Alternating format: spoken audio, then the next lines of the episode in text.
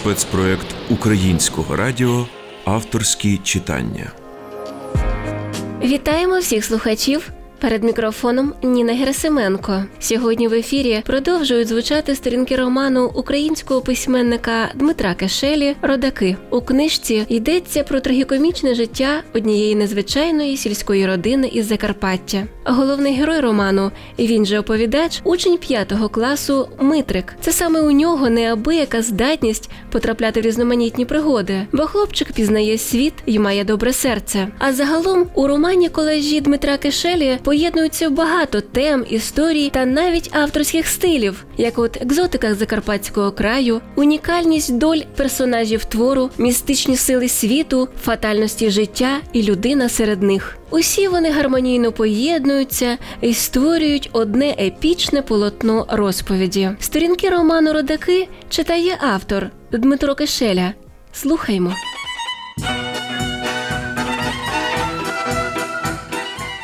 Наш милий сусід, пан учитель Фейса, належав до тих людей, яким Богонько дарує долю з великою драбиною, то стрімко вверх на солодку вершину, а потім шалено вниз у гірку долину.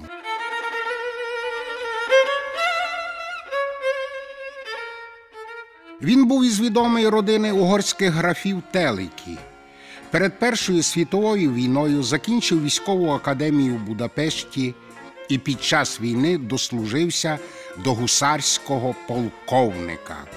Після того, як добродійка Австро-Угорська імперія почимчикувала в білих капцях у небуття, пан Фейса викладав філософію в університеті. Там, у Будапешті, познайомився і оженився на баронесі Ірмі Перені, тендітній красуні і вельми ревній католичці.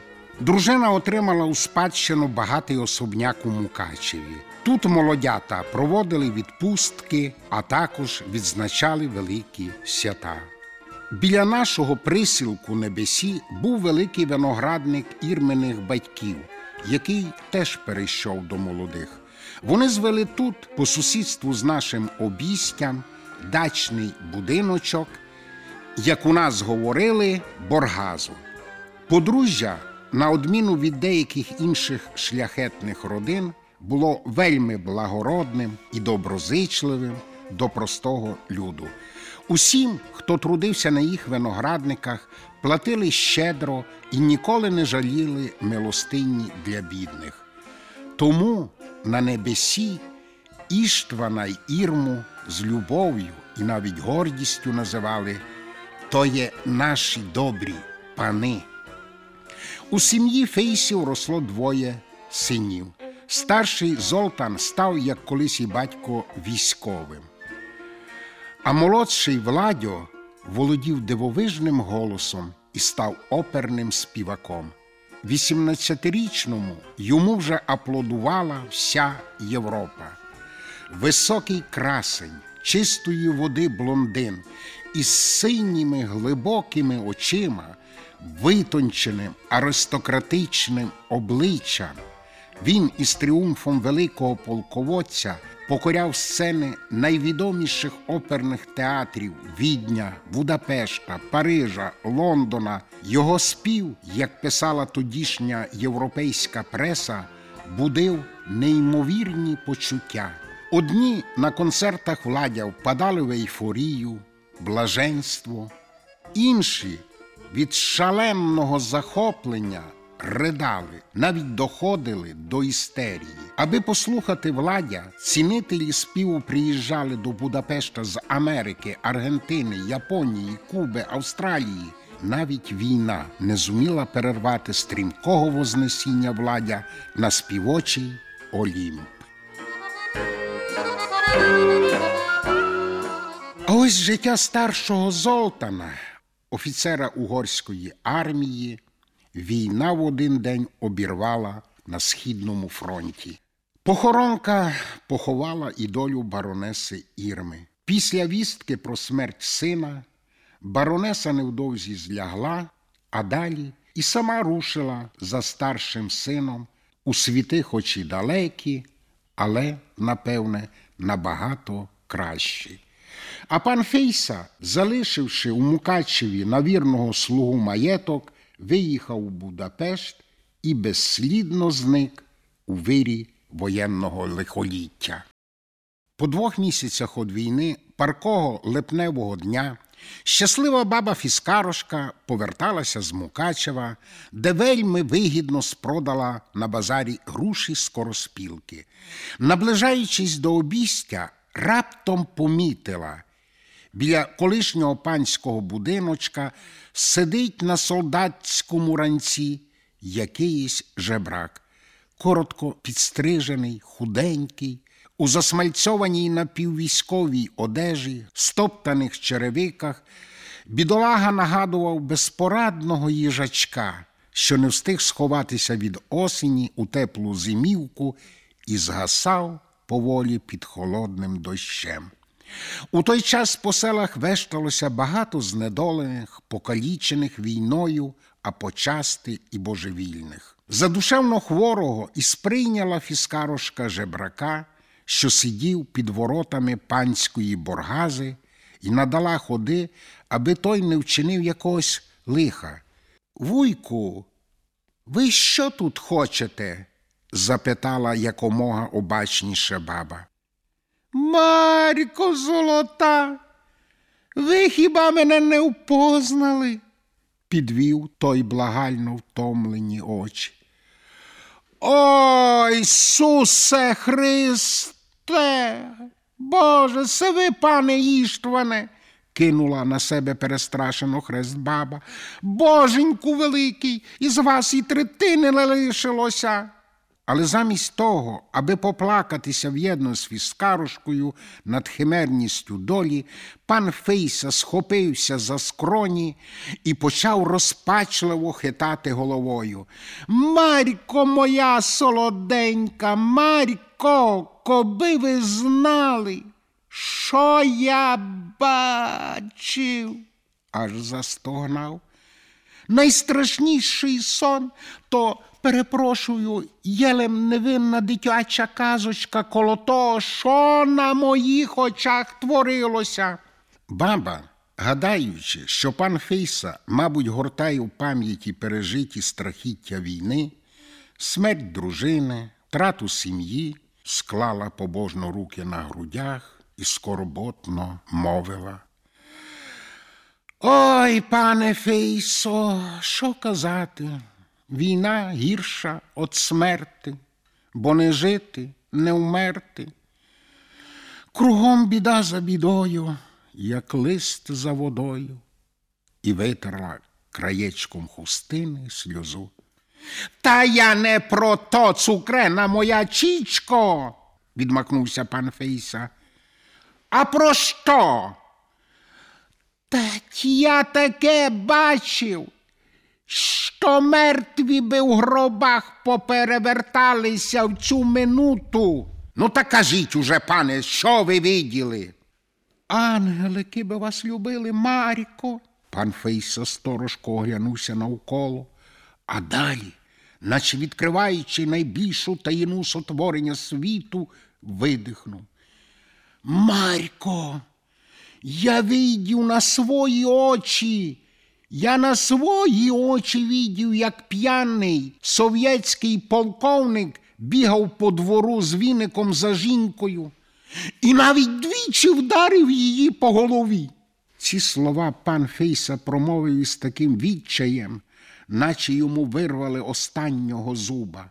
Рясний піт вкрив чоло, але під враженням від побаченого чоловікові забракло сили навіть витерти лоба. Баба зрозуміла, що пан Фейса побував у своєму мукачівському маєтку, якого влада, звичайно, давно конфіскувала, і там, замість родини, побачив, як п'яний совєтський полковник висловлює свої гарячі почуття любимій дружині віником по голові.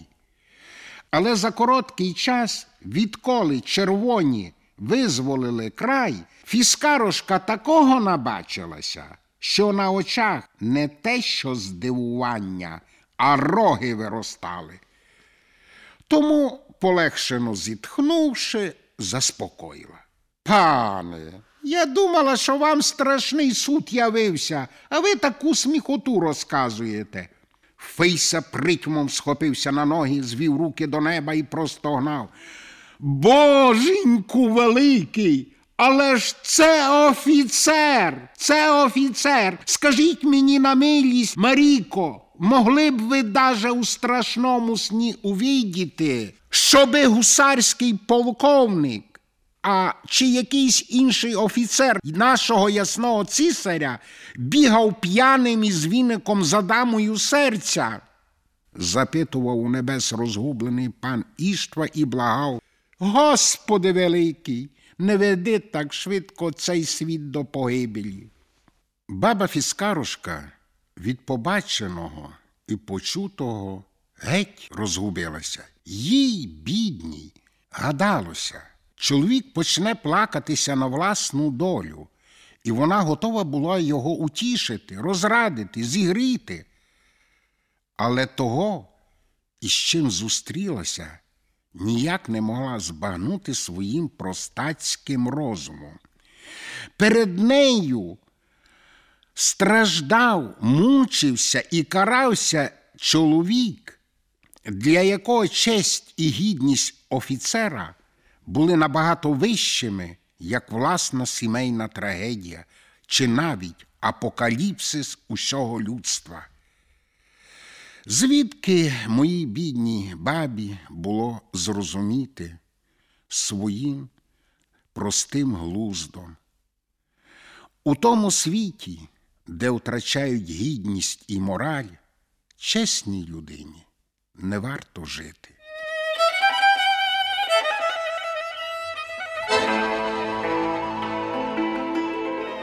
Майже щонеділі, після вечері, коли наші небесі потиху поринали в сутінки, ми втрьох, баба, дідо і я, крадькома заходили до пана Іштва в його боргазу, де він тепер постійно мешкав. Господар зустрічав нас завжди радо, наче зустрічалися після столітньої розлуки.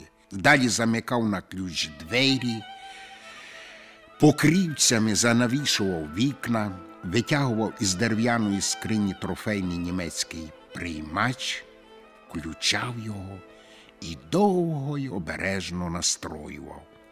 Нарешті чулися позивні, і жінка-диктор м'яким і глибоким голосом, схожим на воркування молодої горлиці, радо віталася незнайомою мовою, про щось повідомляла і одразу лунала музика.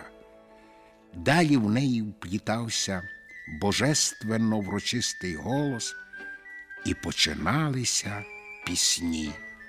Це були концерти з оперного театру Ла Скала. І головним виконавцем був молодший син пана Фейси, золотий голос Європи Владьо. Після війни він оселився у Італії і там оженився на юній графині Єлизаветі Марконі, доньці генерала Альберто Марконі. Тепер Владьо вже кілька років поспіль був солістом оперного театру і його найбільшою коштовністю. Ми не запитували, як пан Фейса дізнався про долю свого меншого сина і чи підтримував із ним якісь зв'язки. Але концерта владя, на які він запрошував потайки, були для нас, мало сказати, великими дарунками. Кожна зустріч із піснями владя відкривала нашим душам незбагненно світлий, неосяжний, хоч і невідомий, але дуже рідний, дорогий світ таїнства і великої любові. І ще одне диво. Ми не знали мови, якою співав Владьо, але розуміли його пісні. Мені особливо запам'яталася одна із них, після якоїсь я, дитина, чомусь завжди тихо плакав. Пісня ця мала назву Колюча акація найніжніше дерево у світі.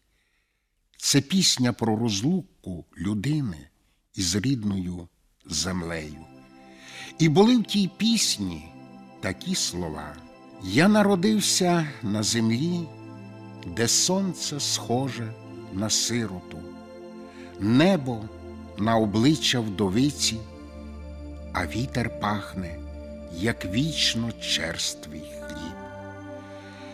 Я любив цю землю, як згорьована мати любить свою безнадійно хвору дитину.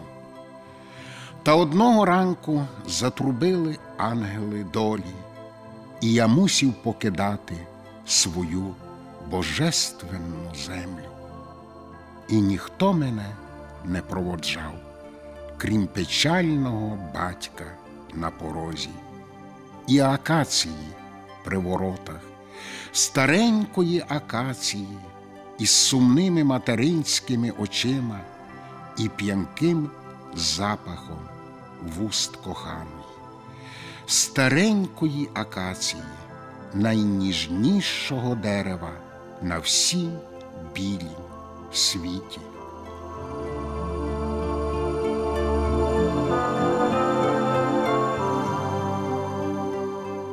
Минули літа, багато літ минуло, я ще живий, але душа давно померла від печалі, бо на чужій землі тяжко співати, співати материнською мовою. Я ще живий, бо пам'ять гріє, моя знедолена земля, а серце тінь печального батька на порозі і пахощі квітучої акації пахучої до сліз і колючої до крові, найдобрішої, найніжнішої на світі Божому, квітучої, колючої акації. Ця пісня була бездонно болюча і сумна, як безмежна печаль Марії Магдалини біля ніг розіп'ятого Христа.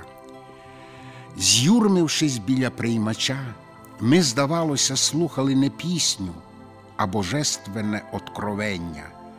І в цю мить мені бачилося, як спів владя, наче потужний промінь світла, пронизуючи безкрайній океан всесвітньої ночі, несеться з потойбічного світу до нас на небесі, в забутий історією і людьми куточок землі, як радісна перезвістка про майбутнє пришестя великого щастя. Я зримо бачив, як ангели, кружляючи парами, розсипають із небес по всій землі повними жменями світлі звуки, звуки мелодій, осяваючи нічні простори. І всі знедолені, бездомні, зневірені, пропащі, поволі, поволі піднімають догори очі, і на онімілих їх вустах починають оживати слова молитви.